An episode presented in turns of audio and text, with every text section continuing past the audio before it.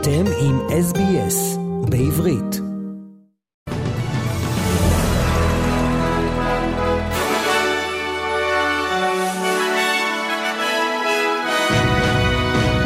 הלחימה בישראל נמשכת בשתי חזיתות ברצועת עזה בדרום הארץ, ועימותים נרשמים כל העת גם עם פעילי חיזבאללה בצפון הארץ.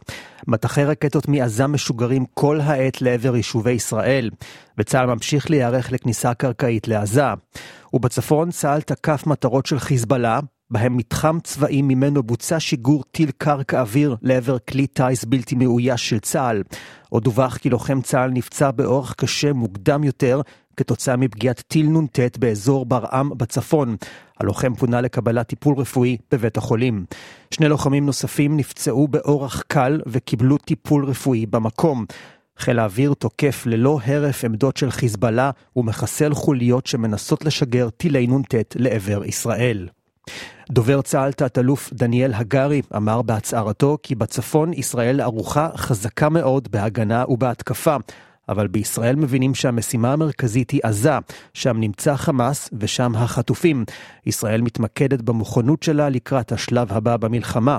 הנה חלק מדבריו. אנחנו חזקים בהגנה, חזקים בהתקפה, יש לא מעט אירועים, אבל אנחנו מבינים שהמשימה המרכזית שלנו היא עזה. שם נמצא חמאס, ושם נמצאים האזרחים החטופים שלנו. ולכן אנחנו מוקדים בעזה, חזק בהגנה בצפון ומתקיפים והורגים את כל מי שמנסה לפגוע בנו. דבריו של דובר צה"ל, תת-אלוף דניאל הגרי. ולחדשות מקומיות, מפגינים ברחבי ויקטוריה הוזהרו כי המשטרה תנקוט פעולה נגד כל מי שיבצע הצדעה נאצית, שהיא כעת עבירה פלילית בוויקטוריה. האזהרות מגיעות לאחר הפגנה ניאו-נאצית מחוץ לתחנת פלינדרס סטרייט במלבורן לפני שבוע, שנערכה זמן קצר לאחר עצרת של הקהילה היהודית במלבורן בתגובה לפיגוע טרור של חמאס. סגן הנציב של ויקטוריה, ניל פטרסון, אמר לרשת ABC שהתנהגות בלתי סבירה לא תהיה מקובלת. הנה דבריו. With the events currently occurring in the Middle East and a number of rallies being planned in the city of Melbourne, that our view as Victoria Police is we want to provide a safe environment for everyone attending those rallies and ensuring that they are peaceful and no breach of the peace.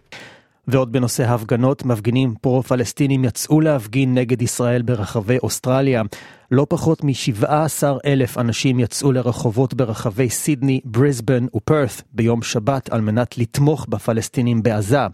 המפגינים קראו להפסקת אש באזור הלחימה, ששם נמסר משלטונות הבריאות בעזה שלפחות 4,137 פלסטינים מתו עקב התקיפות הישראליות.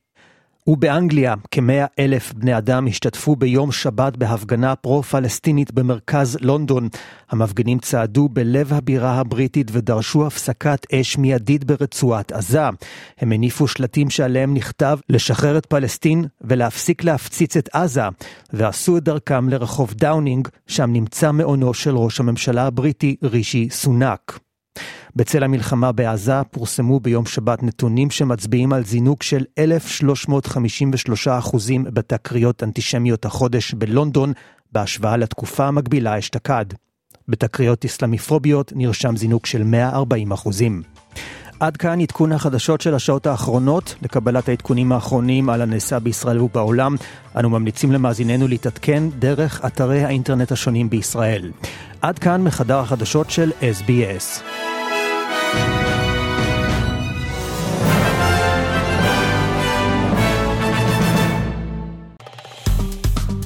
עקבו אחרינו והפיצו אותנו דרך דף הפייסבוק שלנו.